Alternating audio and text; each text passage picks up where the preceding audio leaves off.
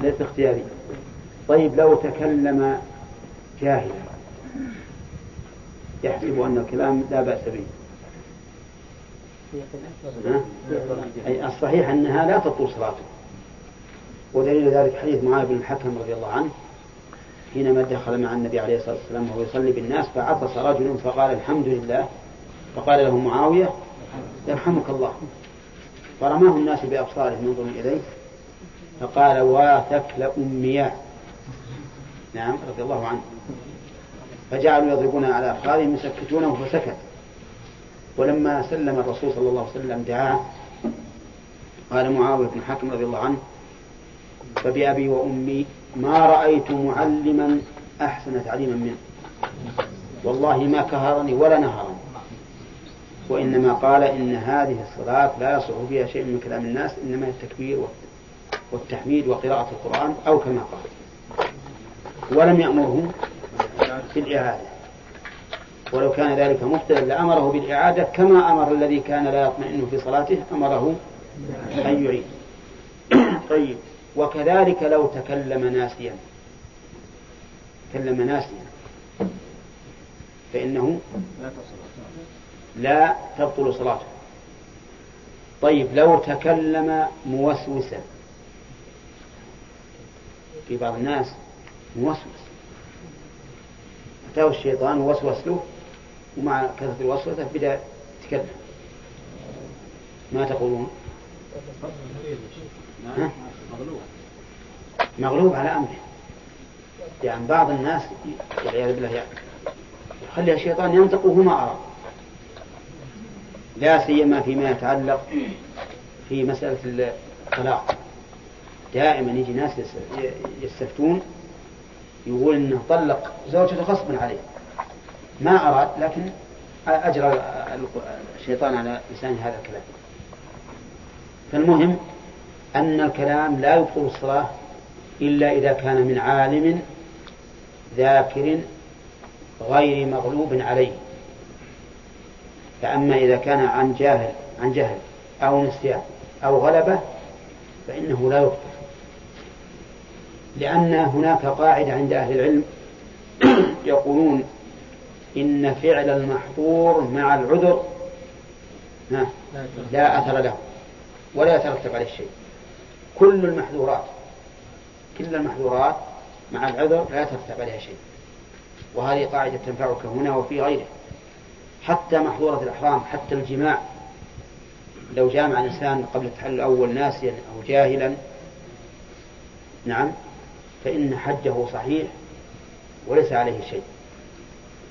لأن هذه قاعدة يعني مؤسسة على أصل.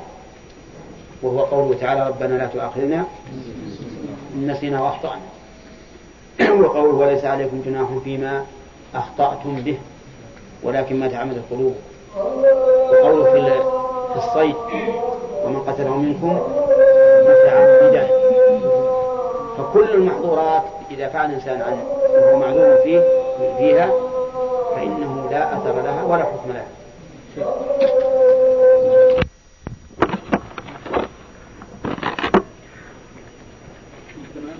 القنوت. طيب. باقي الآية الثانية ما كنت ها؟ نعم.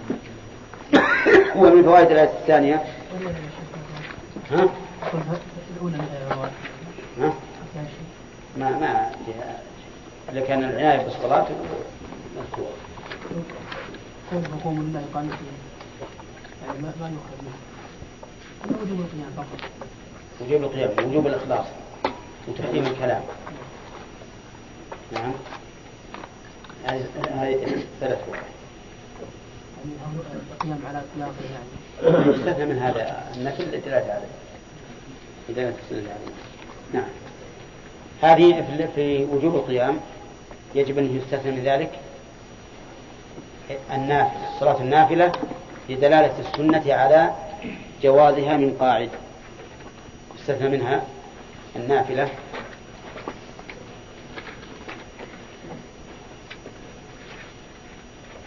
هذا إذا جعلنا الصلوات حافظ على الصلوات عامة إن جعلناها خاصة بالفرائض. ها؟ فلا استثناء نعم. يستثنى منها لا. مرض الطارئ يستثنى منها إيش؟ النافلة. لدلالة السنة على جوازها من قاعد. إلا أن يكون المراد بالصلوات الفرائض فلا استثناء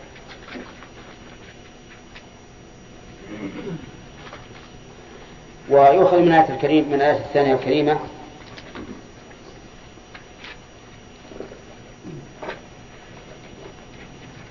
سعة رحمة الله عز وجل. لقوله فإن خفتم فرجال أو ركبان. وأن هذا الدين يسر لأن هذا من التيسير على العباد. ويستفاد منها أيضا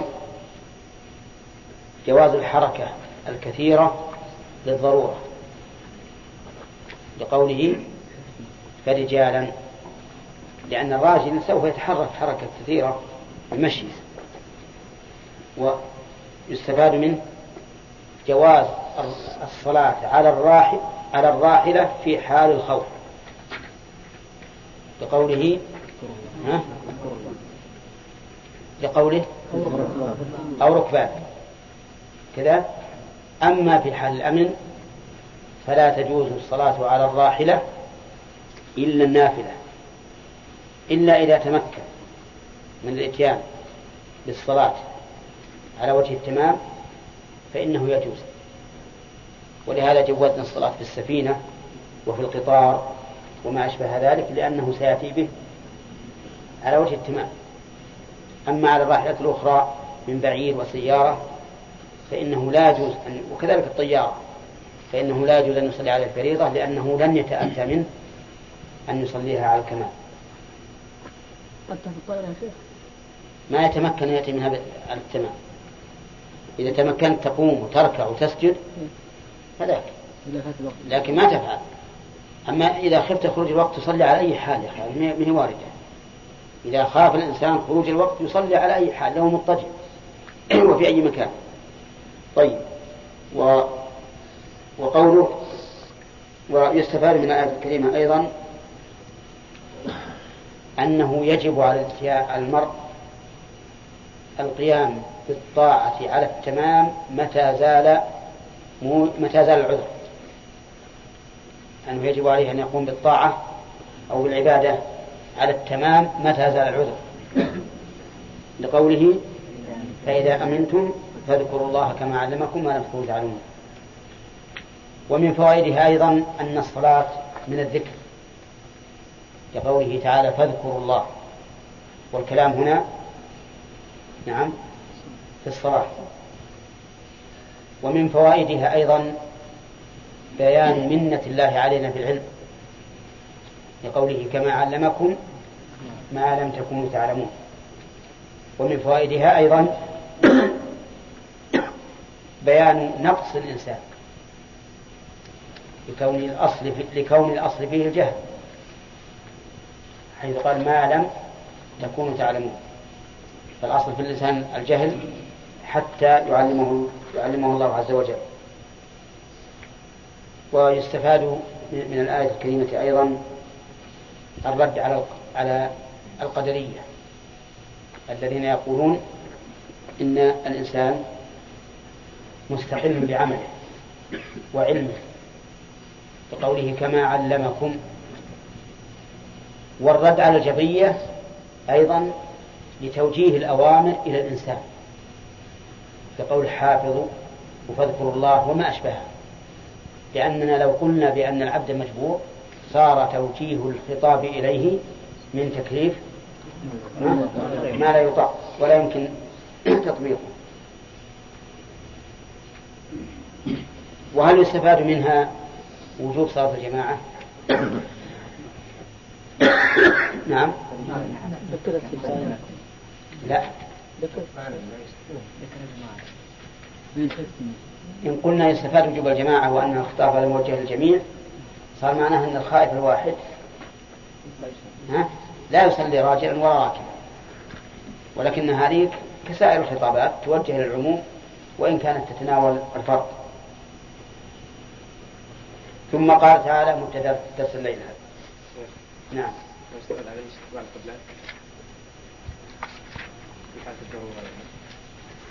إي نعم.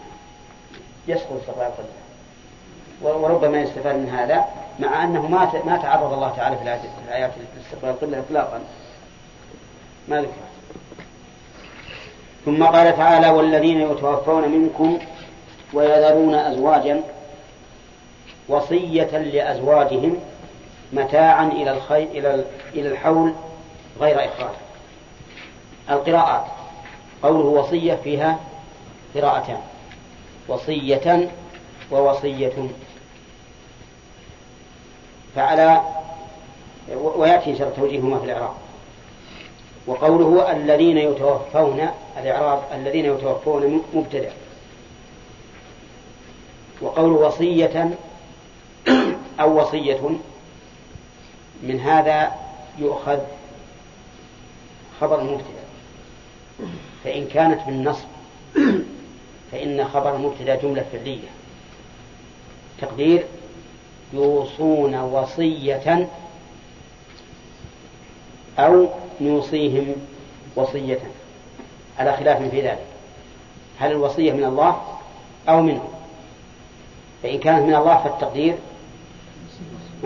يوصيهم وصية. وإن كانت منهم فالتقدير يوصون وصية. وأما على قراءة الرفع وصية. فإن الخبر تقديره عليهم وصية لأزواجهم. عليهم وصية لأزواجهم. أفهمتم الآن؟ أين الرابط؟ الرابط الضمير في الجملة المحذوفة. سواء قلنا عليهم وصية أو قلنا نوصيهم وصية أو يوصون وصية. هو الضمير؟ في المحذوف وقوله متاعا إلى الحول متاعا هذه مصدر لفعل محذوف. مصدر لفعل محذوف. التقدير يمتعوهن يمتعونهن. يمتعونهن متاعا إلى الحول وقوله غير إخراج. هذه إما صفة لمصدر المحذوف يعني متاعا غير إخراج يعني متعة غير مخرجين فيها أو أنها حال من الفاعل من الفاعل في الفعل المحذوف. وقوله فلا جناح عليهن هذه لا النافية الجنس واسمها وخبرها وقوله من معروف متعلق بفعلنا. إلى آخر والباقي واضح. يقول الله عز وجل والذين يتوفون أي يقبضون. والمراد قبض الموت. لأن الوفاة وفاتان وفاة نوم ووفاة موت. فمن وفاة النوم قوله تعالى وهو الذي يتوفاكم بالليل ويعلم ما جرحتم بالنهار ثم يبعثكم فيه. فهذه وفاة النوم قطعا ومن وفاة الموت قوله تعالى قل يتوفاكم ملك الموت الذي وكل بكم ثم إلى ربكم ترجعون. ومن وفاة الجامعة لهما قوله تعالى الله يتوفى الأنفس حين موتها والتي لم تمت في منامها. يعني ويتوفى التي لم تمت في منامها. ومن أي الأقسام قوله تعالى إذ قال الله يا عيسى إني متوفيك ورافعك إلي. وفاة النوم على القول الصحيح.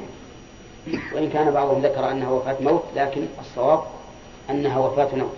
كيف نعرف وقوله والذين يتوفون منكم. أنت فاهم الأسئلة؟ ممنوعة والذين يتوفون منكم أي يقبضون إيش؟ وفاة الموت ولا وفاة النوم؟ الموت. طيب. ومن الذي يتوفى؟ جاءت في القرآن على ثلاثة وجوه. مضافة إلى الله ومضافة إلى ملك الموت ومضافة إلى رسل الله. فمن ورودها مضافة إلى الله. عبد الله سليم قوله تعالى هو الذي يتوفاكم بالليل أي وفاة النوم. الله يتوفى الأنفس حين الله يتوفى الأنفس حين موتها. طيب ومن ورودها مضافة إلى ملك الموت. نعم قل يتوفاكم ملك الموت الذي وكل نعم. ومن ومن ورودها مضافة إلى الرسل الملائكة. جاء أحدكم الموت؟ توفت رسلنا وهم لا يفرقون نعم توفته رسلنا وهم لا يفرطون فهل في هذا تناقض؟ الجواب لا. لأنه لا تناقض في كلام الله وكلام رسوله صلى الله صلى الله عليه وسلم. ولكنها تحمل على وجوه فإضافتها إلى الله لأنها وقعت بأمره فهو الذي يأمر بها سبحانه وتعالى. وإذا كان الأمر يتوقف على أمر إذا كان الشيء يتوقف على أمر آمر فإنه ينسب إليه. ولهذا نقول بنى فلان قصره أي أمر ببنائه. يقال بنى عمرو بن العاص مدينة الفسطاط أي أمر ببنائها. وأما إضافتها إلى ملك الموت فلأنه هو الذي يقبض الروح. وأما إضافتها إلى الملائكة فلأنهم أعوان ملك الموت. فإما أن يكون المراد الملائكة الذين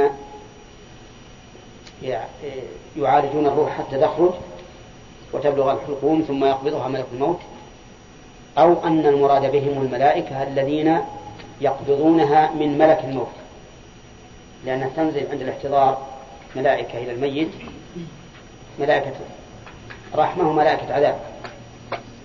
ثم يقبض ملك الموت الروح ويعطي ويعطيها هؤلاء الملائكة الذين نزلوا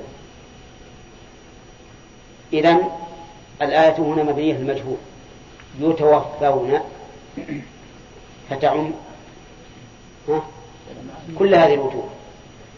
وقوله منكم الخطاب لعموم الأمة وليس خاصا بالصحابة رضي الله عنهم لأن القرآن يا عبد الله نزل للجميع إلى يوم القيامة فالخطاب الموجود فيه عام لكل الأمة. وقوله ويذرون أزواجا معطوف على قوله يتوفون ومعنى يذرون يتركون. وقول أزواجا يعني أزواجا لهم وهو جمع زوج والزوج للشيء ما كان مزدوجا معه مختلطا معه. وكذلك يقال للشفع زوجا لأنه يجعل الواحد اثنين.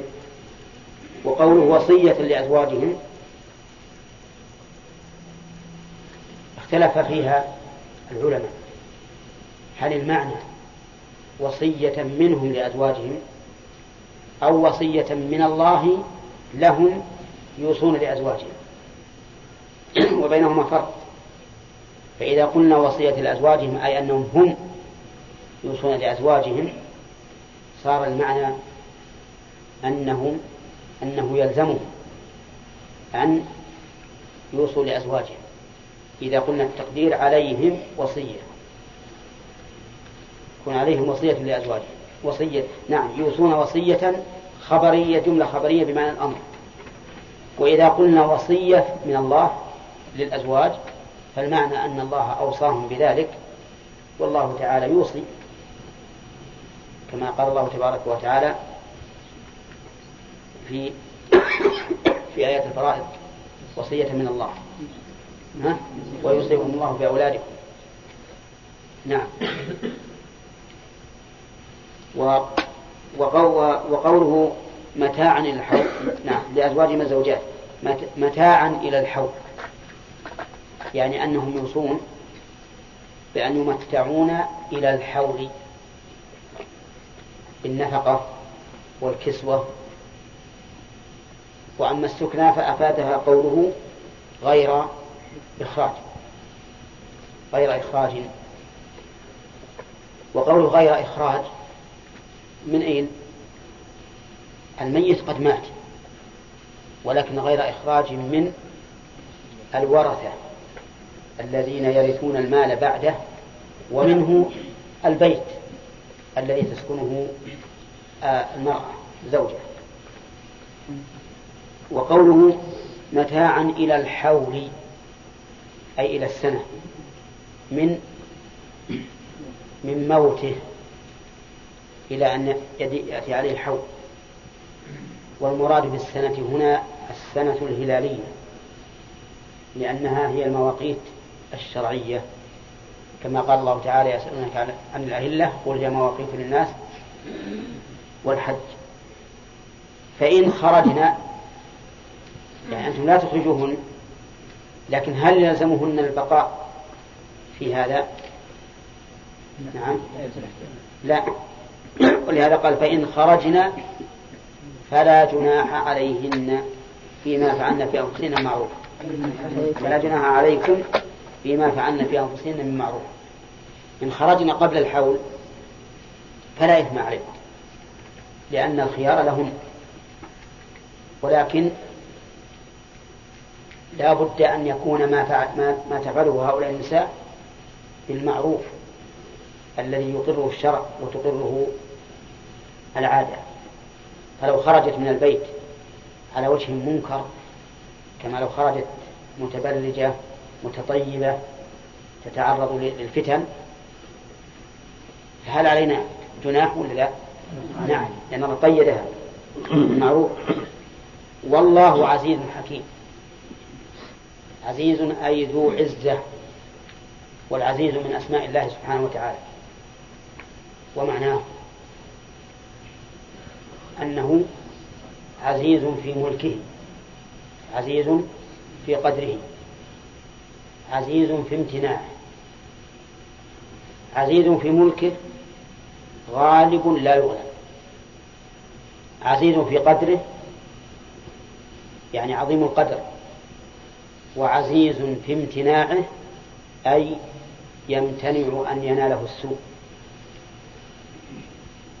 وأما الأول فإن منه قول فإن منه قوله تعالى يقولون لئن رجعنا إلى المدينة ليخرجن الأعز منها الأذل. يعني الأعز في ماذا؟ في الغلبة في الغلبة والقهر. قال الله تعالى ولله العزة ولرسوله.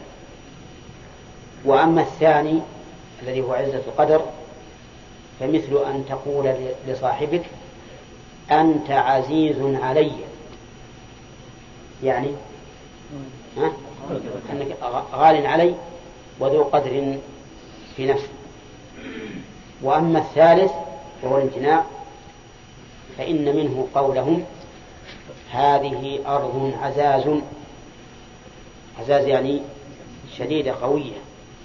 وعندنا في اللغة العامية يقول هذه أرض عزا عزا يعطون ألف أي أي قوية فهو سبحانه وتعالى ممتنع أن يناله السوء. هذا هو معنى العزة كما أشار إليها ابن القيم رحمه الله في النونية وقال فالعز حينئذ ثلاث معاني. طيب وأما الحكيم فقد تقدم لنا أنه مأخوذ من الحكم والحكمة. الحكم والحكمة. فعلى أنه مأخوذ من الحكم يكون حكيم بمعنى حاكم.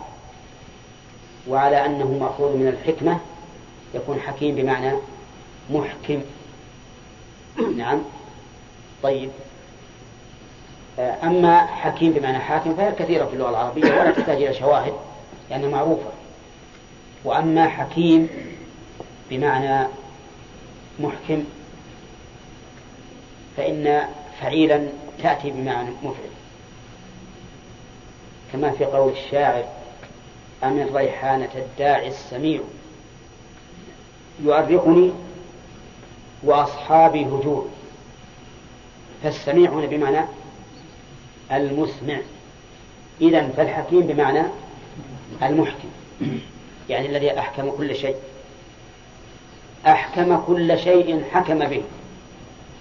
أي أتقنه ووضعه بحيث لا يكون فيه نقص ولا خلل. ولهذا قيل إن الحكمة هي وضع الشيء في مواضعه مع الإتقان والإجادة. وضع الشيء في مواضعه مع الإتقان والإجادة. نحن قلنا الآن إن الله إن حكيم بمعنى حاكم وبمعنى محكم. والحكم حكم الله عز وجل كوني وشرعي فمن فمن الشرع قوله تعالى أفحكم الجاهلية يبغون.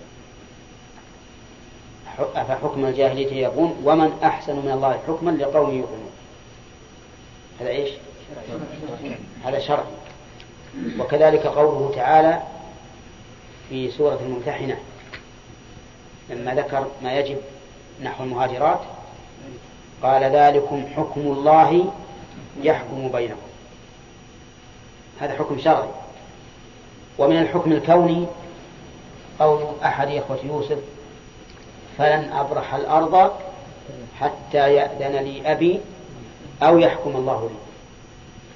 يعني حكم شرعي ولا ولا قدري؟ حكم قدري. لأن الحكم الشرعي هو غير ممنوع شرعا محكوم له بأن يبرح الأرض. لكنه يريد حكما كونيا يا محمد نور طيب وقوله أليس الله بأحكم الحاكمين؟ ما المراد به؟ يشملهما. يشملهما جميعا. فهو أحكم الحاكمين كونا وأحكم الحاكمين شرعا. طيب ثم نعود فنقول إن الحكمة تتعلق بكل من النوعين أي من الحكم الكوني والشرعي. فحكمة الله تعالى ملازمة لحكمه الكوني والشرعي. ثم نقول مرة ثانية بالحكمة إن الحكمة لها صورة ولها غاية. فالصورة معناه أن يكون هذا الشيء على هذا الوجه المعين. والغاية أن يكون الغاية منه غاية حميدة يحمد عليها الحاكم. وهذا ثابت لله عز وجل في الحكمين ولا لا؟ ثابت في الحكمين. فخلق الأشياء والحكم عليها وعلى أفعالها كله موافق للحكم للحكمة. ثم الغاية من هذا الخلق أيضا موافق موافقة للحكمة. هذا هو تفسير الآية الكريمة وإعرابها وقراءاتها.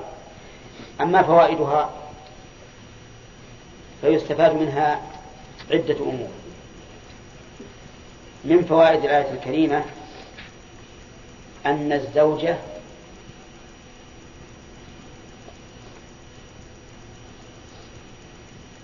تبقى زوجيتها حتى بعد الموت انتبه نعم. من أين تؤخذ؟ من قولها أزواجا. ألا يقول قائل إن المراد باعتبار ما كان ها؟ خلاف الأصل؟ طيب. إذا قال إذا قلتم تبقى زوجة يرد علينا إشكال أنها لا تحل لأحد بعده. مقيدة لإيش؟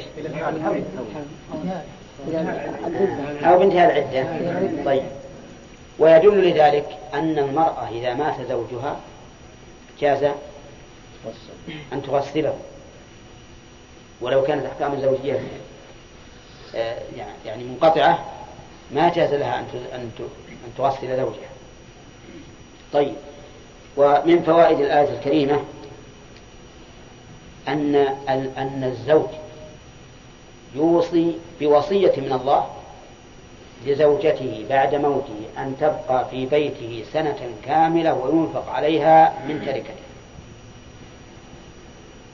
نعم.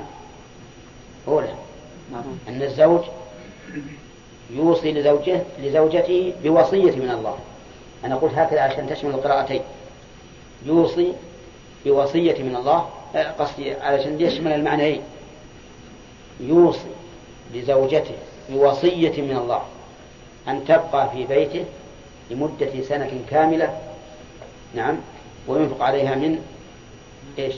من تركته هذا ما تفيده الآية فهل هذا الحكم منسوخ؟ لأن لدينا الآن حكمين الحكم الأول أنها تأخذ شيئا من ماله إلى مدة سنة والحكم الثاني أنها تتربص بمقتضى وصيته لمدة سنة. طبعا اختلف العلماء في هذه الآية. فمنهم من قال إنها منسوخة في الأمرين. ومنهم من قال إنها منسوخة في في في في وصية المال. ومنهم من قال إنها غير منسوخة فيهما. فهذه ثلاثة أقوال منسوخة في الأمرين. غير منسوخة فيهما منسوخة في المال دون غيره. طيب نشوف. الذين قالوا إنها منسوخة فيهما قالوا أما أما البقاء في البيت لمدة سنة فقد نسخ بقوله تعالى فيما سبق. والذين يتوفون منكم ويذرون أزواجا يتربصن بأنفسهن أربعة أشهر وعشرة. فإذا بلغن أجلهن فلا جناح عليكم فيما فعلن في أنفسهن بالمعروف. وهذا مذهب جمهور وهذا قول جمهور المفسرين. وعليه يدل الحديث الذي في البخاري. حين سئل عثمان بن عفان رضي الله عنه لماذا أبقيت هذه الآية وهي منسوخة؟ ولماذا وضعتها بعد الآية الناسخة؟ وكان الأولى أن تكون منسوخة نعم قبل الآية الناسخة لمراعاة الترتيب. فأجاب عثمان رضي الله عنه بأنه لا يغير شيئا كان سبقه من قبل. يعني لأن الترتيب بين الآيات توقيفي ما يمكن غيره. فالآية هذه باقية. توفي الرسول عليه الصلاة والسلام وهي تتلى في القرآن وفي مكانه. ولا يمكنه أن يغير. وعلى هذا فتكون هذه الآية ما منسوخة بالآية السابقة بالنسبة لإيش؟ للعدة. وأما بالنسبة للمال فقالوا إنها منسوخة بآيات المواريث لقوله ولهن الربع ولهن الثمن. وقال النبي عليه الصلاة والسلام إن الله أعطى كل ذي حق حقه فلا وصية لوارث. فلا وصية لوارث. انتبه. فعلى هذا تكون منسوخة بالنسبة للحكمين جميعا. وقال بعض أهل العلم إنه لا نسخ. إنه لا نسخ. في الموضعين. أما الأول العدة فإن هذه الآية لا تعني العدة. لأن العدة يجب أن تبقى المرأة في بيت زوجها. ولكن الآية هذه تعني أن الإنسان مأمور بأن يوصي لزوجته أن تبقى في بيت لمدة سنة جبرا لخاطرها وحتى لا يجتمع عليها مفارقة الزوج ومفارقة البيت لمدة سنة. نعم. وكانوا في الجاهلية تبقى المرأة بعد الوفاة سنة كاملة ما تتزوج ولا تخرج من بيتها وليست في بيتها أيضا وإنما تكون في حفش صغير كوخ صغير في وسط البيت. وتبقى لا لا تتطهر ولا تأخذ فضلاتها فضلاتها ها؟ شعورها وأظافرها وأوساخها ونتن حيضها كل ذلك يبقى لمدة سنة. وإذا انتهت السنة وخرجت جاءوا لها بشيء من الحيوان. طير عصفور أي شيء من الحيوان وقالوا تمحشي به. تمحشي به. يقول في الحديث فقل ما تمحشت في شيء إلا مات. بشيء إلا مات. وش السبب؟ من رائحة الكريم. ثم تخرج تاخذ بعرة بعرة بعير وتأخذها وترمي بها. ولهذا قال النبي عليه الصلاة والسلام قد كانت إحداكن ترمي بالبعرة على رأس الحوض. إشارة إلى أي شيء؟ إلى أن جميع هذه الأشياء التي جرت عليها ها، هي أهون علي من رمي هذه البعرة. الله زوجة بعد الموت وقوله ويذرون أزواجا لكن هذه يجب أن نعلق عليها وهذا اكتب وهذا ليس عاما في جميع الأحكام. اكتبوا عليها زيادة. وهذا ليس عاما في جميع الأحكام. الفائدة الأولى. في آخرها بس. وهذا ليس عاما في جميع الأحكام.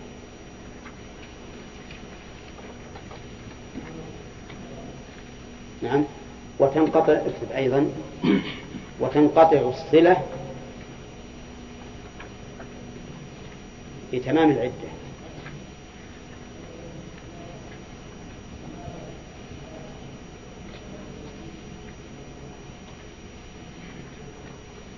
طيب. الثانية قلتم؟ أن الزوج يوصي يوصي بوصية من الله لزوجته. ها؟ أن الزوج يوصي بوصية من الله لزوجته بعد موته. نعم. أن تبقى في بيته سنة كاملة وينفق عليها من تركته. نعم. بعد؟ نعم. و...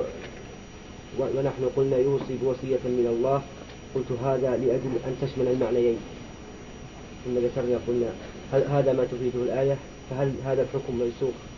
الحكمين الحكم الأول أنها تأخذ شيئا من ماله لمدة سنة والحكم الثاني أنها تتربص بمقتضى وصيته لمدة سنة هل هذا الحكم منسوخ بالحكمين؟ اختلاف ما كان يفعله بالجهل لو كانت تقل أنواع السنة كاملا ما تكون ولا تكون إلا في حكم صغير في وسط البلد حفظ حكم صغير في وسط البلد وقد سبق ذلك. وسط البيت. طيب.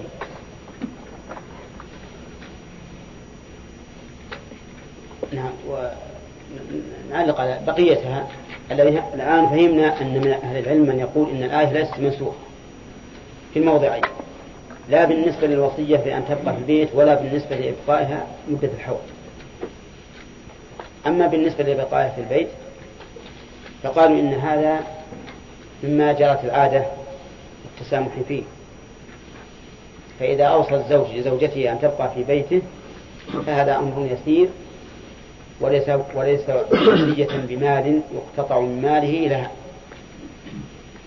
وأما بقاؤها هي لمدة حول كامل فليس هذا على سبيل الوجوب حتى نقول إنه نسخ بآية العدة. لأن آية العدة تدل على أنه يجب على المرأة أن تبقى في بيت زوجها لمدة العدة. إن كانت حاملا حتى تضع وإن كانت غير حامل فأربعة أشهر وعشر. أما هذه الآية فإن الله تعالى قال فإن خرجنا فلا جناح عليكم. ولا يمكن أن ينسخ شيء مستحب بشيء واجب لأنه لا تعارض. وقد علمنا مما سبق أن من شرط النسخ أن لا يمكن الجمع فإذا أمكن الجمع فلا نسخ وعندي أن القول بالنسخ في مسألة الوصية بالمال وهو السكن والمتاع قول قول. وأما بالنسبة للعدة فلا نسخ لإمكان الجمع. ومتى أمكن الجمع فإنه لا نسخ يستفاد من الآية الكريمة أن الله عز وجل ذو رحمة واسعة. حتى أوصى الزوج بأن يوصي لزوجته يوصي لزوجته مع أن الزوج قد جعل الله فيه رحمة لزوجته.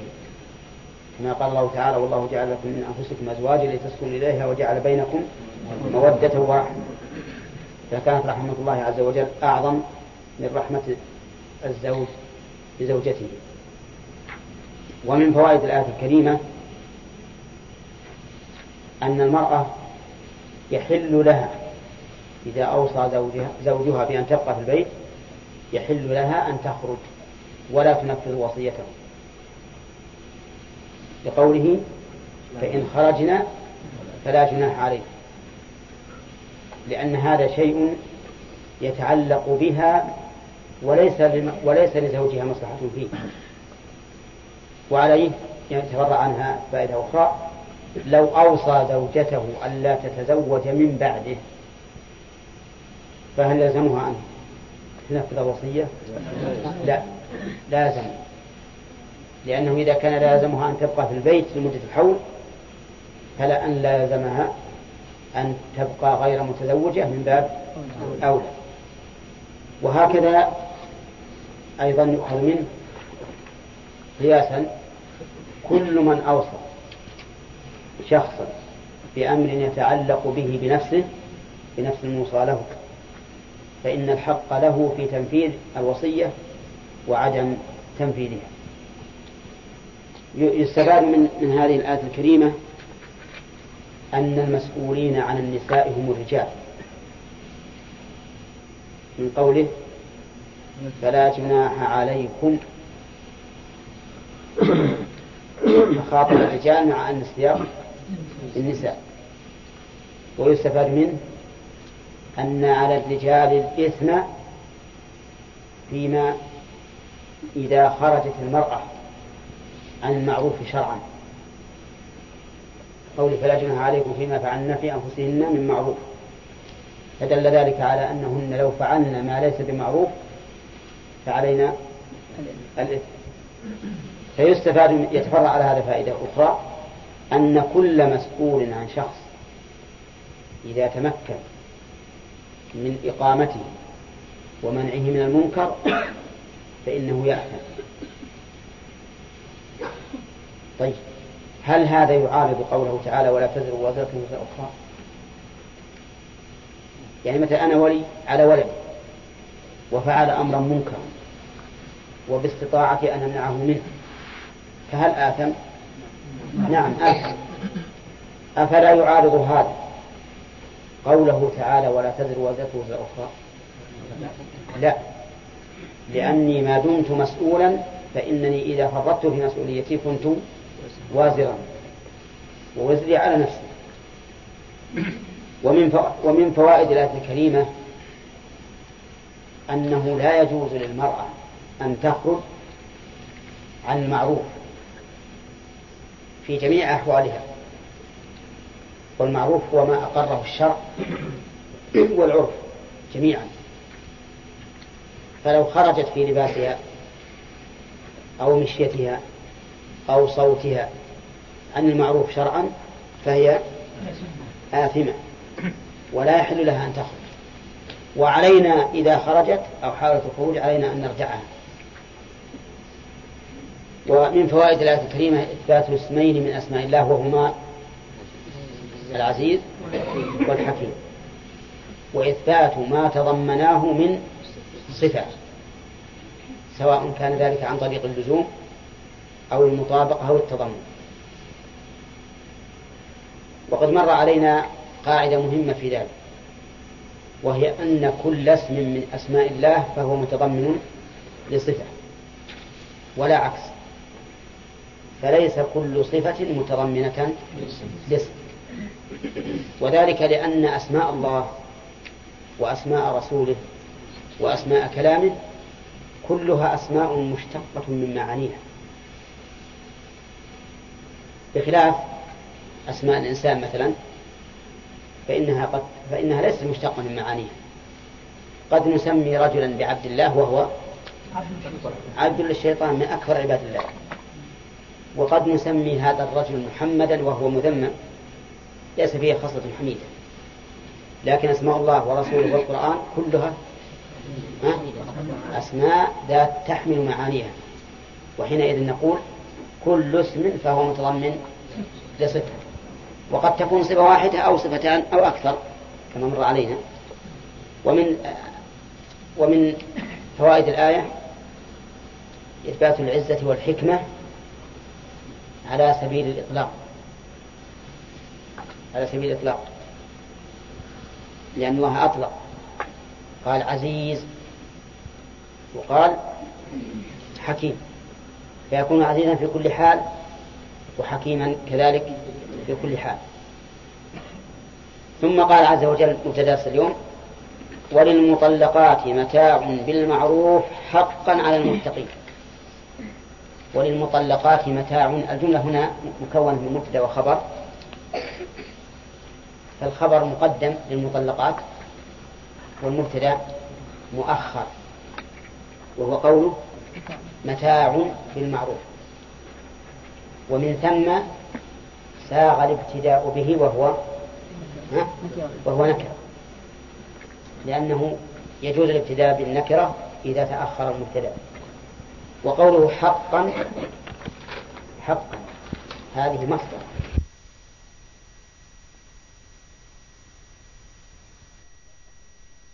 كانت لا تحتاج إلى تقديم لأن للمطلقات متاع. معناها جملة خبرية تثبت الحق. ولا لا؟ مثل قول ابن مالك كابني أنت حقا صرت يعني هذا مصدر مؤكد لمضمون الجملة فلا يحتاج إلى عام وأيا كان فهي منصوبة على المصدرية.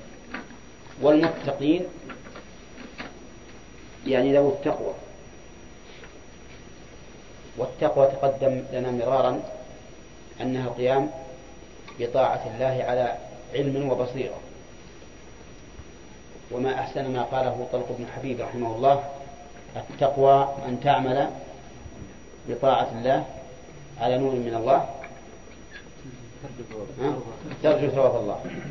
وأن تترك ما نهى الله على نور من الله تخشى عقاب الله. طيب يقول الله عز وجل للمطلقات متاع. للمطلقات. كلمة مطلقات كما يعلم جميعا تعتبر من الألفاظ العامة من ألفاظ العموم. قول. لأن ال فيها ها؟ اسم موصول. كما قال ابن مالك وصفة صريحة صلة ال إذا للمطلقات عام كل مطلقة بدون استثناء. ومتاع يعني ما ما تتمتع به من لباس وغيره. وقوله بالمعروف متعلق بالمتاع يعني هذا المتاع مقيد بالمعروف أي ما يعرفه الناس. وهذا قد يكون مفسرا بقوله تعالى فيما سبق على الموسع قدره وعلى المقتر قدره متاعا بالمعروف. ويكون معنى متاعا بالمعروف أي على الموسر بقدر إيساره وعلى المعسر بقدر إعساره وهذه الآية يقول الله عز وجل فيها متاع بالمعروف حقا يعني أمرا يعني أمرا ثابتا واجبا على كل متق لله عز وجل. وقوله على المتقين لا يعني أنه لا يجب على غير المتقين ولكن تقييده بالمتقين من باب الإغراء من باب الإغراء. والحث مثل ما يرد أحيانا قول الرسول عليه الصلاة والسلام لا يحل لامرأة تؤمن بالله واليوم الآخر أن تفعل كذا وكذا. لا يحل لامرأة تؤمن بالله واليوم الآخر أن تفعل كذا وكذا. يعني من الأمثلة أن تحد على ميت فوق ثلاث. فقول لا يحل لامرأة تؤمن بالله واليوم الآخر لا يعني أن من لا تؤمن بالله واليوم الآخر يحل لها. ولكن هذا من باب الإغراء والحث كما لو قلت لك لا ينبغي للرجل أن يفعل كذا وكذا أو لا يفعل هذا إلا الرجال. المقصود من ذلك؟ الإغراء والحث وأيضا تقييد بالمتقين يفيد أن التزامه من من تقوى الله عز وجل. وأن من لم يلتزمه فقد نقصت تقواه ولنرجع إلى الآية الكريمة هنا فنبحث فيها. هل هذه الآية منسوخة؟ أو لا؟ وهل إذا قلنا أنها محكمة هل هي عامة؟ أو أو يعني يراد بها العموم أو عامة يراد بها الخصوص أو عامة مخصوصة. فعندنا الآن عدة مباحث. المبحث الأول هل الآية منسوخة أو محكمة؟ والمبحث الثاني إذا قلنا بأنها محكمة غير منسوخة فهل هي شاملة لكل مطلقة؟ أو يخص منها بعض المطلقات أو لم يرد بها العموم من الأصل بل هي, بل هي عام أريد به الخصوص. لننظر. الآية الكريمة واضحة. أو بعبارة أصح الآية الكريمة العموم فيها ظاهر. من أين يؤخذ؟ قول المطلقات. فإن الله تعالى لم يستثني شيئا. لم يستثني المطلقة قبل الدخول ولا من سمي لها مهر. نعم بل أطلق. فيشمل المطلقة قبل الدخول والمطلقة بعد الدخول. نعم وغيرها. وحينئذ نقول المطلقة قبل الدخول إذا لم يسمى لها مهر. قد ذكر الله تعالى لها متعة فيما سبق وين المتعة؟ ها؟ وإن طلقتموهن لا جناح عليكم إن طلقتم النساء ما لم تمسوهن أو تفرضوا لهن فريضة ومتعوهن على الموسع قدره وعلى المقتل قدره وحينئذ لا يكون في الآية هذه نصر لأن المطلقة التي لم يسمى لها مهر المطلقة قبل الدخول التي لم يسمى لها مهر حكمها مطابق لهذه الآية ولا غير مطابق؟ ها؟ مطابق كلتا الآيتين تدل على وجوب المتعة كذا ولا لا؟ وإذا كانت الآية العامة تدل على وجوب المتعة التي معنا وتلك الخاصة تدل على وجوب المتعة فإن القاعدة عند المحققين من أهل العلم أن ذكر بعض أفراد العام بحكم يوافق العام. ها؟ لا يقتضي التخصيص. وقد مرت علينا هذه القاعدة. وعليه فتكون الآية السابقة ومتعوهن على المسيء قدره تكون فردا من أفراد؟ هذه الآية. وحينئذ لا إشكال فيه طيب. المطلقة قبل الدخول التي فرض لها. التي فرض لها. وش الواجب لها؟ ها؟ نصف ما فرضتم وإن طلقتموهن من قبل أن تمسوهن وقد فرضتم لهن فريضة فنصف ما فرضتم إلا أن يعفو طيب هل يجب عليه يجب على زوجها أن يمتعها مع تنصيف المهر؟ أو يقال إنه لما سمي المهر صارت المتعة هنا نصف المهر. ما تقولون؟ لأن نصف المهر متعة لا شك. لا سيما في وقتنا هذا إذا صار المهر آه، أربعين ألف مثلا كم يكون نصفه؟ عشرين. متعة ما شاء الله. حصل ثياب وطعام وكل شيء. نعم. نعم ربما نقول هكذا. ونقول إن من طلقت قبل الدخول وقد سمي لها مهر فإنه يكتفى بنصف المهر عن المتعة. طيب إذا قلنا بذلك فهل تكون مخالفة لهذه الآية أو موافقة؟ لكن لما كان المهر فيها مقدرا اكتفي بالتقدير وهو نصف. نعم. نعم. إن قلت أنها موافقة فلا إشكال. وإن قلت إنها مخالفة فحينئذ تكون هذه الآية عامة لكن خصصت بماذا؟ بمن طلقت قبل الدخول وقد سمي لها مهر الرابعة طلقت بعد الدخول؟ الثالثة طلقت بعد الدخول وقد سمي لها المهر سمي لها المهر نعم. تدخل في هذا. تدخل في الآية؟ نعم. طيب. إذا قلنا تدخل في الآية معناه أنه يجب عليه مهرها وتمتيعها. نعم. فإن كانت قد قبضت المهر فوجوب التمتيع ظاهر. وإن كانت لم تقبض صار معناه يلزم بما سماه وش بعد؟ وبالمتعة. فيلزم بأمرين. ولكن هذا مشكل. لأننا نقول إذا كنتم تقولون إن المطلقة قبل الدخول المفروض لها لا يلزمها إلا ما قدر الله لها وهو النصف. فإن المطلقة بعد الدخول لازمه لازم زوج لها ها؟ إلا ما سمى لها. وهو قياس واضح في نعم. وهو قياس واضح لأنه لا فرق بين ما قبل الدخول وما بعده. أما إذا كان قد سلمها المهر وأنفقت فهذه قد نقول بوجوب المتعة بوجوب المتعة ولكن الجمهور على أنه ليس بواجب التمتيع في هذه الحالة ويحملون الآية على الاستحباب.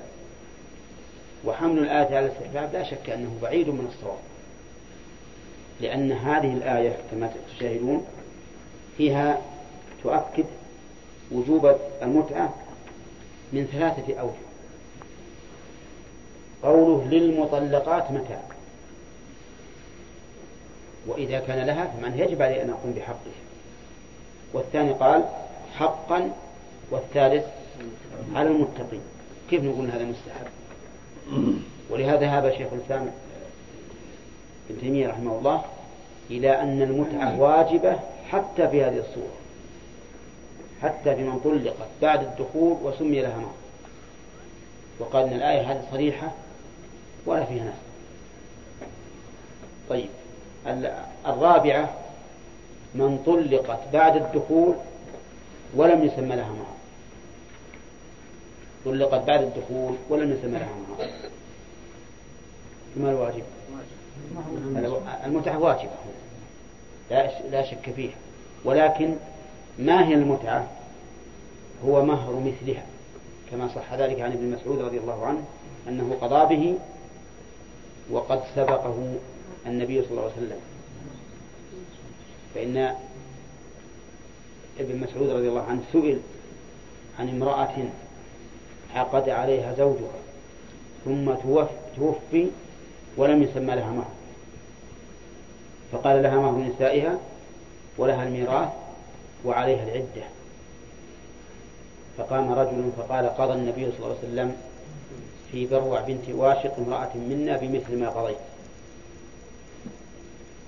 وعلى هذا هذه الرابعة التي طلقها زوجها بعد الدخول ولم يسمي لها مهر ماذا يجب لها؟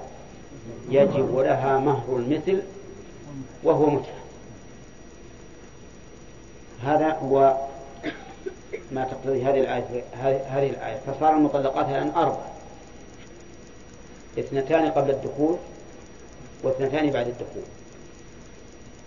وفي و وكل منه نعم. اثنتان قبل الدخول واحدة سمي لها مهر والثانية مسمى. اثنتان بعد الدخول واحدة سمي لها مهر والثانية لم يسمى. بقي خامسة. وهي من شرط في عقدها نفي المهر. بأن قال قبلت النكاح على شرط أن لا مهر علي. ما تقول في هذا. إيه، في في هذا خلاف. المشهور من المذهب أن الفاسد هو الشرط. وإذا فسد الشرط صار وجوده كالعدم وصارت كأنها امرأة مفوضة يعني لم يسمى لها مهر ويجب لها حينئذ مهر المثل. واختار شيخ الإسلام ابن تيمية أن النكاح باطل غير صحيح لأن الله إنما أحل لنا ما سوى المحرمات بشرط أن نبتغي بالمال قال وأحل لكم ما وراء ذلكم أن تبتغوا بأموالكم. ولأنه إذا شرط نفي المهر صار حقيقة الأمر أنه هبة والهبة من خصائص النبي صلى الله عليه وسلم وقوله أقرب إلى الصواب وعلى هذا فإن كان لم يدخل بها كان لم يدخل بها أعيد العقد. من جديد. أعيد العقد من جديد. وإن كان قد دخل بها فرق بينهما. ووجب لها مهر المثل بوطئها. إن كان قد وطأها. ويعاد العقد. على رأي شيخ الإسلام ابن تيمية. فالحاصل الآن أننا عرفنا أن المطلقات أربع. خمس. المطلقات خمس. وهذه الأخيرة عرفنا الفاتحة نعم. الصورة الثالثة وكان بعد الدخول فلها مهر المثل هو التي طلقت ولم يسمى لها مهر. فلها المتعة. عرفتم؟ وجوبا. معلوم تقدم منها وجوبا. لكن ذكروا أثرا لو صح لكان واضحا. أن رجلا لما نزلت الآية الأولى متعوهن بالمعروف على المسيء قدره وعلى المقتر قدره متاعا بالمعروف حقا على المحسنين. قال رجل إن الله تعالى جعلها إحسانا. إن شئت متعت وإن شئت لم متع فأنزل الله هنا وللمطلقات متاع بالمعروف حقا على المتقين. فأوجبه الله. فهؤلاء يقولون إن الآية عامة. نعم. أريد بها الخصوص. شيخ الإسلام رحمه الله يرى أنها عامة في كل مطلقة وأنها واجبة. هذا أحد قوليه. والقول الثاني عامة لكل مطلقة وواجبة إلا في من طلقت قبل الدخول وقد فرض لها.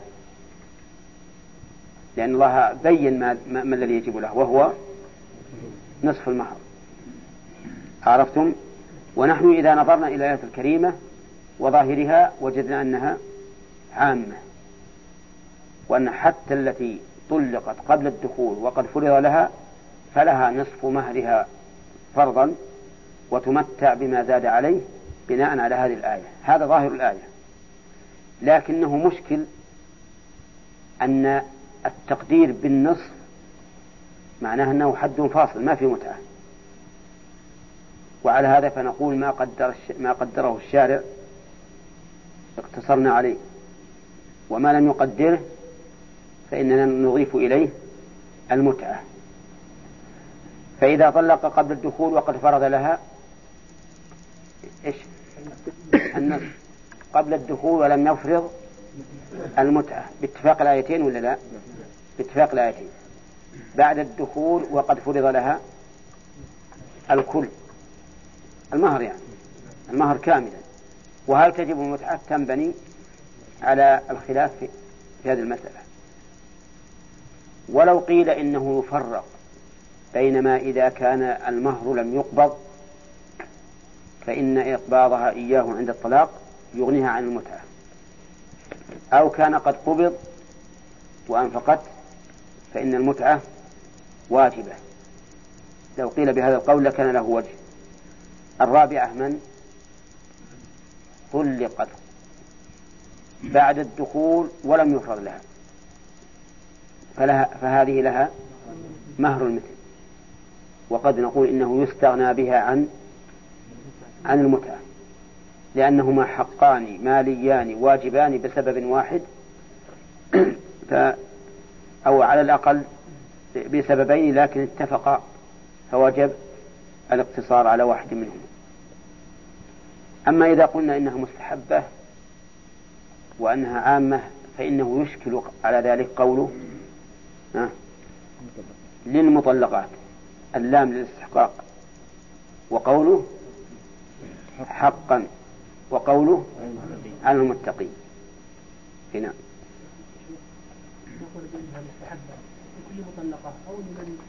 الذين ها كذلك كذلك يبين الله لكم آياته لعلكم تعقلون. كذلك أي مثل ذلك البيان. فالكاف إذن في محل المفعول المطلق. في محل المفعول المطلق. وعامله قوله يبين أي مثل ذلك السابق مثل ذلك البيان السابق يبين الله لكم آياته. ومعنى البيان التوضيح. التوضيح. أن الله يوضحه حتى لا يبقى فيه خفاء. وقوله لكم يحتمل أن اللام للتعدية تعدية الفعل يبين. ويحتمل أن تكون اللام للتعليل أي يبين الآيات لأجلكم حتى تتبين لكم وتتضح.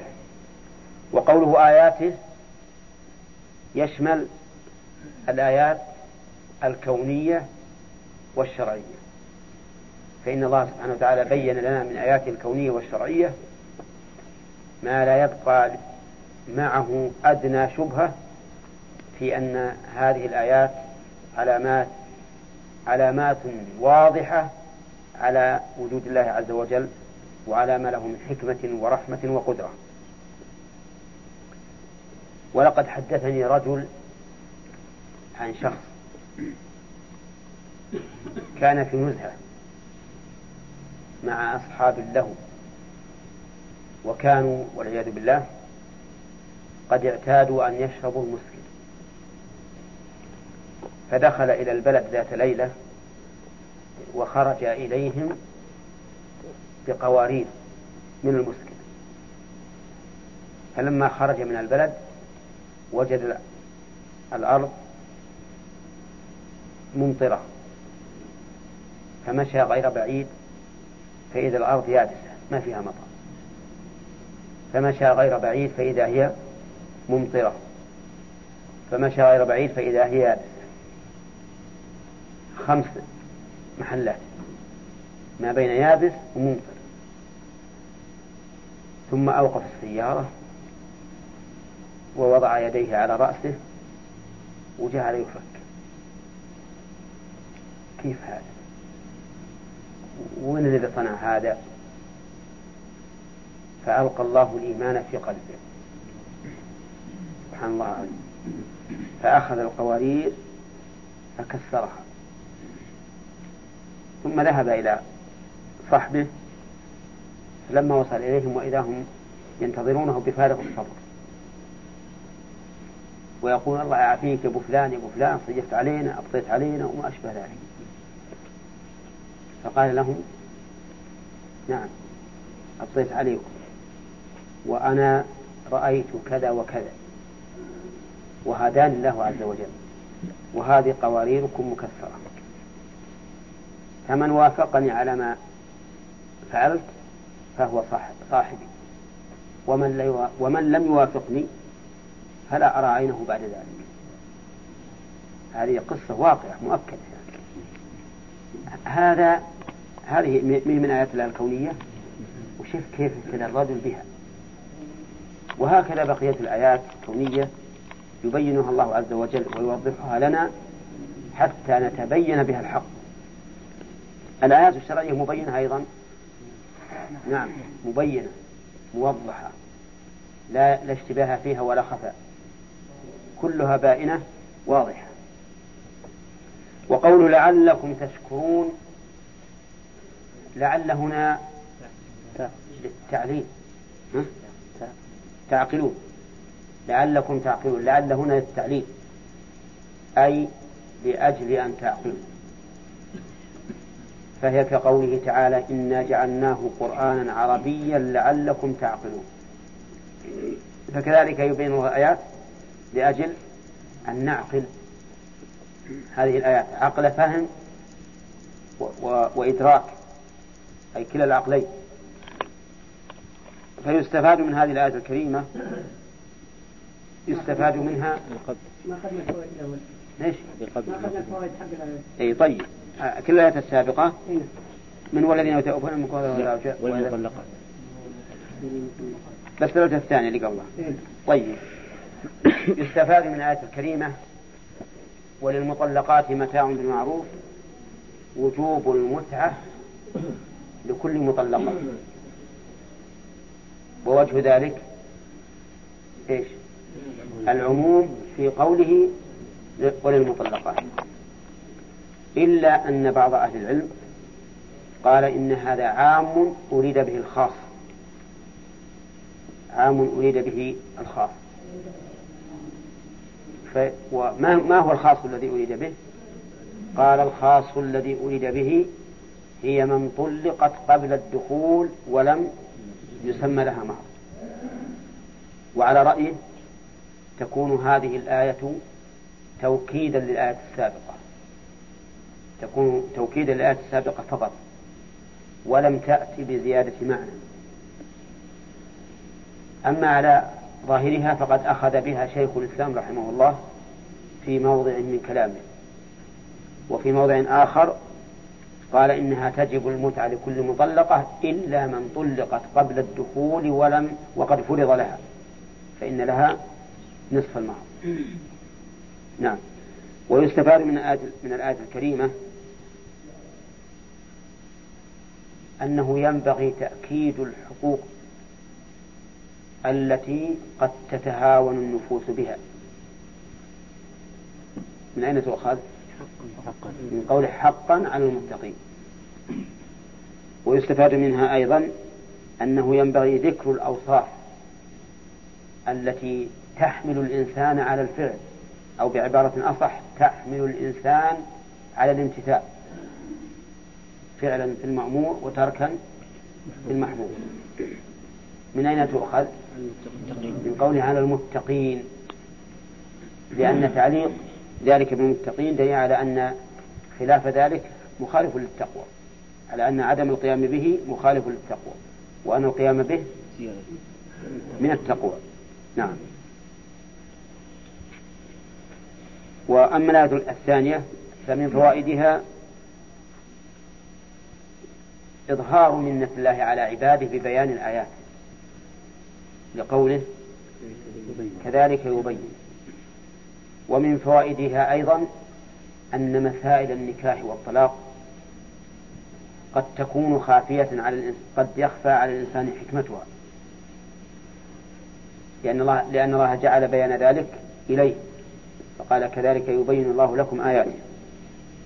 ومن فوائد الآية الكريمة الرد على المفوضة أهل التجهيل وعلى أهل التحريف الذين يسمون أنفسهم بأهل التأويل.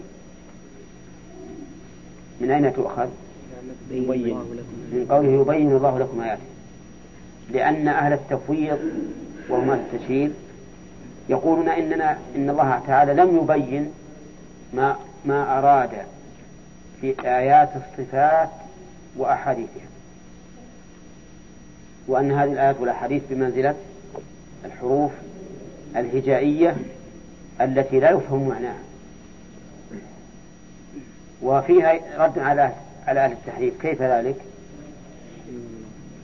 ها؟ لأن أهل التحريف يقولون إن الله لم يبين وإنما البيان ما ندركه نحن بماذا؟ بعقولنا فنقول لو كان المراد ما. ما ذكرتم لكان الله تعالى يبينه. فلما لم يبين ما قلتم علم أنه ليس بمراد ومن فوائد الآية الكريمة الثناء على العقل. من أين تؤخذ؟ من قوله لعلكم تعقلون. لكن المراد به العقل الصريح سالم من الشبهات والشهوات. أما العقول غير غير الصريحة فليست بعقول بل هي أهواء والله عز وجل يقول ولو اتبع الحق أهواءهم لفسدت السماوات والأرض. ومن فوائد الآية الكريمة إثبات العلة لأفعال الله. من أين تؤخذ؟ من قوله؟ لعلكم تعقلون. ومن فوائدها أيضا أنه لا يمكن أن يوجد في الشرع حكم غير مبين. من أين يؤخذ؟ يبين من قوله يبين الله لكم آياته. آيات هذه مفرد جمع مضاف. فيعم. طيب فإن قال قائل إننا نجد بعض النصوص تخفى علينا. فالجواب أن ذلك إما لقصور في فهمنا وإما لتقصير في تدبرنا. أما أن النص باعتبار ذاته لم يبين فهذا شيء مستحيل. واضح؟ طيب. ثم قال تعالى ألم ترى إلى الذين خرجوا من ديارهم وهم ألوف؟ مراجعة. إن شاء الله. بس الثاني مراجعة وحفظ. ما فيها أسئلة ما جاوبت السؤال ألم تر إلى الذين خرجوا من ديارهم وهم ألوف حذر الموت؟ فقال لهم الله موتوا إلى آخره الاستفهام هنا الداخل على النفي يراد به التقرير. يراد به التقرير والتعجيب أيضا في هذه الآية. وقوله ترى أي تنظر والخطاب إما لرسول الله صلى الله عليه وسلم أو لكل من يتأتى خطابه. وأيهما أحسن؟ الأخير. لأنه أعم. إلى الذين خرجوا من ديارهم وهم ألوف. خرجوا من ديارهم وهم ألوف حذر الموت. ولم يبين الله عز وجل من هؤلاء الذين خرجوا. فقيل إنهم من بني إسرائيل وقيل إنهم من غيرهم. والحقيقة أنه لا يهمنا جنس هؤلاء القوم. وإنما الذي يهمنا إيش؟ القصة والقضية اللي وقعت. أما جنسهم لا يهم. وقول خرجوا من ديارهم أي من من بيوتهم وأحيائهم التي يأوون إليها. وقوله وهم ألوف الجملة في موضع نصب على الحال من الواو. كلمة ألوف هي جمع كثرة ولا جمع قلة؟ كثرة ها؟ كثرة نشوف جمع القلة أربعة أفعلة أفعل ثم فعلة ثم أفعال جموع قلة ألوف من أي الأربعة؟ ها؟ ليست منها إذا فهي جمع فما عدد هذه الألوف؟ قيل إنها ثمانية آلاف وقيل ثمانون ألفا. ولا شك أنهم جمع كثير. ألوف. وإذا نظرت إلى صيغة اللفظ وهم ألوف تجد أنها تدل على أكثر من أربعة. وأنهم ألوف كثيرين عالم كثير. حذر الموت هذه مفعول لأجله والعامل قوله خرجوا خرج هي عاملها. يعني خرجوا حذر الموت أي خوفا منه. وهل هذا الموت الموت الطبيعي لأنه نزل في أرضهم وباء أو الموت بالقتال في سبيل الله؟ في ذلك قولان لأهل العلم. فمنهم من يقول وهم أكثر المفسرين إن المراد خرجوا من ديارهم خوفا من الموت لوباء وقع في البلاد. فخرجوا فرارا من قدر الله عز وجل. فأراد الله عز وجل أن يريهم أنه لا مفر منه إلا إليه. فيقول عز وجل وهم وقيل إن أنهم خرجوا حذر الموت أي الموت بالقتل لأنه دهمهم العدو ولكنهم جبنوا وخرجوا. خوفا من يقتلهم العدو. فالذين قالوا بالأول قالوا لأننا إذا أخذنا الآية بظاهرها حذر الموت ولم يقل حذر القتال. تبين أنهم أنه نزل في أرضهم وباء فخرجوا خوفا من هذا الوباء الذي يقتلهم والذين قالوا بالثاني قالوا لأن الله قال بعدها وقاتلوا في سبيل الله. فكأن الله تعالى عرض قصة هؤلاء الذين جبنوا وهربوا ثم أمرنا أن نقاتل في سبيل الله وأن نصر يقول يقول الله سبحانه وتعالى فقال لهم الله موتوا ثم أحياهم. قال لهم قولا كونيا أو قولا شرعيا. كونية كونيا كونيا يعني ما أمرهم أن يموتوا. لأنه لو أمرهم أمر شرعيا أن يموتوا؟ ما ما ما ماتوا. ما يقدرون. يقدر واحد يموت نفسه؟ ها؟ يقدر. يقتل نفسه ولا لا؟ ما يقدر الواقع بل ولا يريد. لا يريد. فالقول إذا قول قول كوني. فهو كقوله تعالى إنما أمره إذا أراد شيئا؟ أن يقول له كن فيكون. إذا قال الله لهم موتوا واستفدنا منها. نعم بيجينا بالفوائد بعد. موتوا ثم أحياهم. ثم أحياهم بعد موته. وكلمة ثم تدل على التراخي. وأنه أحياهم بعد مدة. وهل أحياهم بسبب أو بغير سبب؟ قال بعض المفسرين إن إن نبيا من الأنبياء مر بهم وهم ألوف مؤلفة جثث هامدة. فدعا الله سبحانه وتعالى أن يحييهم فأحياهم. وقال بعض المفسرين إن الله أحياهم بدون دعوة نبي. وأي قولي ظاهر اللفظ؟ الثاني. يعني الأول لا دليل عليه في السياق. وعلى هذا فنقول إن الله أحياهم ليري العباد آياته. ثم أحياهم إن الله لذو فضل على الناس ولكن أكثرهم لا يشكرون. إن الله لذو اللام هنا للتوكيد وذو بمعنى صاحب. فضل على الناس والفضل بمعنى العطاء. والتفضل ولكن أكثر الناس لا يشكرون. ولا كل الناس؟ ولا القليل منهم؟ أكثر الأكثر. فعندنا قليل وعندنا كل وعندنا أكثر وعندنا مساوي. هو لا. ها؟ كذا فهد؟ وش قلنا.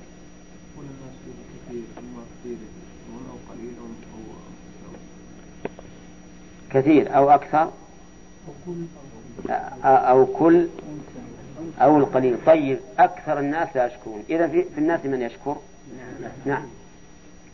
ويدل على ذلك قوله تعالى وقليل من عبادي الشكور فإذا الأكثر يقابله القليل قليل من عبادي الشكور. هذه الآية الكريمة إذا قال قائل ما وجه الفضل فيها نقول وجه الفضل أن الله تعالى أراد أرى عباده كمال سلطانه وأنه لا مفر منه. ولا شك أن هذا من فضل الله أن يدرك الله تعالى آياته وسلطانه وقدرته وحكمته. ونقول أيضا فيها فضل آخر أن الله تعالى أنجاهم أنجاهم بعد أن أراهم تمام قدرته وسلطانه أنجاهم. بماذا؟ بالإحياء. فنجوا إما من الوباء على قول وإما من العدو على قول آخر. وهذا فضل ولا لا؟ وهذا فضل.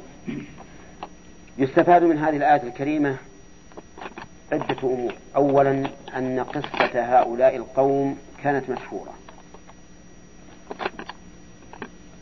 لأن قوله ألم ترى تدل على إيش؟ التقرير والتعجيل وأن هذا أمر واقع. وانظر إلى أمثلتها في القرآن تجدها هكذا. ألم نشرح لك صدرك؟ معلوم ولا غير معلوم؟ معلوم. ألم نجعل له عينين؟ معلوم ولا غير معلوم؟ ألم تر إلى ربك كيف مد الظل؟ معلوم. ألم تر إلى ألم تر إلى رب كيف فعل ربك بأصحاب الفيل؟ معلوم ولا لا؟ كل هذا أمر معلوم. فكأن هؤلاء القوم قصتهم مشهورة معلومة. ولهذا جاءت بصيغة التقرير. ومن فوائد الآية الكريمة أنه لا يجوز للإنسان أن يفر من قدر الله. من أين يؤخذ؟ من قول الله ثم فقال لهم فقال لهم الله موتوا وقد ثبت في الصحيح أن النبي صلى الله عليه وسلم قال في الطاعون إذا سمعتم به في أرض فلا تقدموا عليه وإن وقع وأنتم فيها فلا تخرجوا منها فرارا منه. فرارا منه. أما تخرج لسبب آخر فلا بأس. ومن فوائد الآية من فوائد الآية الكريمة تمام قدرة الله عز وجل. لقوله موتوا وماتوا ولا لا؟ ماتوا. إذا قوله ثم أحياهم فيستفاد منها تمام قدرته بإماتة الحي وإحياء الميت. ومن فوائدها أن فيها دلالة على البعث يا عبد الله. فيها دلالة على البعث. وجهه أن هؤلاء أحياهم بعد أن أماتهم.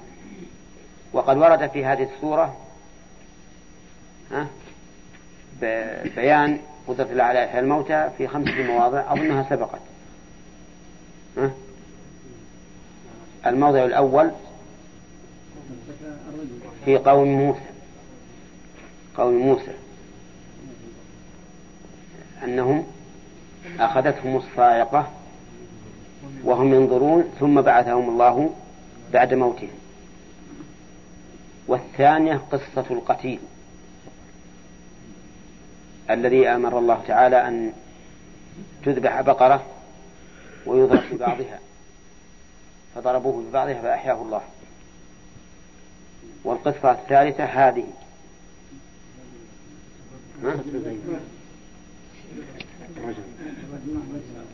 ما ما بعد جسم لا. هذه الآية. والآية الثالثة الرابعة الذي مر على قرية وهي خاوية على عروشها. فقال أن يحيي هذه الله بعد موتها فأماته الله مئة عام ثم بعثه. وستأتي إن شاء الله تعالى. والقصة الخامسة؟ ها؟ قصة إبراهيم. رب أرني كيف تحيي الموتى. قال أولم تؤمن؟ قال بلى ولكن يطمئن قلبي. هذا خمس حوادث في سورة واحدة كلها تثبت البعث وأن الله تعالى قادر على ذلك. طيب ويستفاد من من, من الآية الكريمة أن بيان الله عز وجل آياته للناس وإنقاذهم من الهلاك من فضله. لقوله إن الله لذو فضل على الناس ويستفاد منها أن لله نعمة على الكافر. من قوله على الناس عام. ولكن نعمة الله على الكافر ليست كنعمته على المؤمن لأن نعمة الله على المؤمن نعمة متصلة بنعمة الدنيا والآخرة. وعلى الكافر نعمة في الدنيا فقط. ومن فوائد الآية الكريمة أن أن الشاكر من الناس قليل. لقوله ولكن أكثر الناس لا يشكرون. ومن فوائدها أن العقل يدل على وجوب شكر المنعم. لأنه قال إن الله لذو فضل ثم قال أكثر الناس لا يشكرون. وهذا على سبيل الذم ولا على سبيل المدح؟ الذم فيكون من لا يشكر مذموما عقلا وشرعا. ويستفاد من الآية إثبات القول لله. فقال لهم الله موتوا. ويستفاد منها أيضا أن معنى قوله تعالى إذا أراد شيئا أن يقول له كن معناها أن الله يتكلم بما أراد. ما هو يقول كن فقط بل يتكلم بما أراد. كن كذا نعم لأن الكلام بكلمة كن مجمل ولا مبين؟ مجمل, مجمل. ولما قال الله للقلم اكتب قال ربي ماذا أكتب؟ يصير معنى قوله كن أي الأمر المستفاد من هذه الصيغة لكنه يكون أمرا خاصا. فلو كان الله تعالى يريد أن ينزل مطرا لقال إيش؟ نعم أمطري أيها السحاب أمطري مثلا. ما يقول كونوا بس؟ بل يكون بالصيغة التي أراد الله عز وجل. طيب ومن فوائد الآية الكريمة أيضا جواز حذف ما كان معلوما وأنه لا ينافي البلاغة وهو ما, وهو ما يسمى عند البلاغيين بإيجاز الحذف بإيجاز الحذف. من أين يؤخذ؟ لا. خرجوا لا. فقال لهم والله موتوا ثم أحياهم لا شك في الكلام محذوف. ها؟ التقدير فماتوا. نعم فماتوا ثم أحياهم وهذا كثير في القرآن. ويسمى إيجاز الحذف أي الاقتصار. الاقتصار. وقد مر علينا أن هناك اختصارا وهناك اختصارا الفرق بينهما؟ ها؟ الاختصار معناه ما قل لفظه وكثر معناه. يعني أقلل الحروف مع بقاء المعنى. والاختصار أحذف بعض الشيء وأقتصر على بعضه. نعم. نعم. التعجيب. نعم.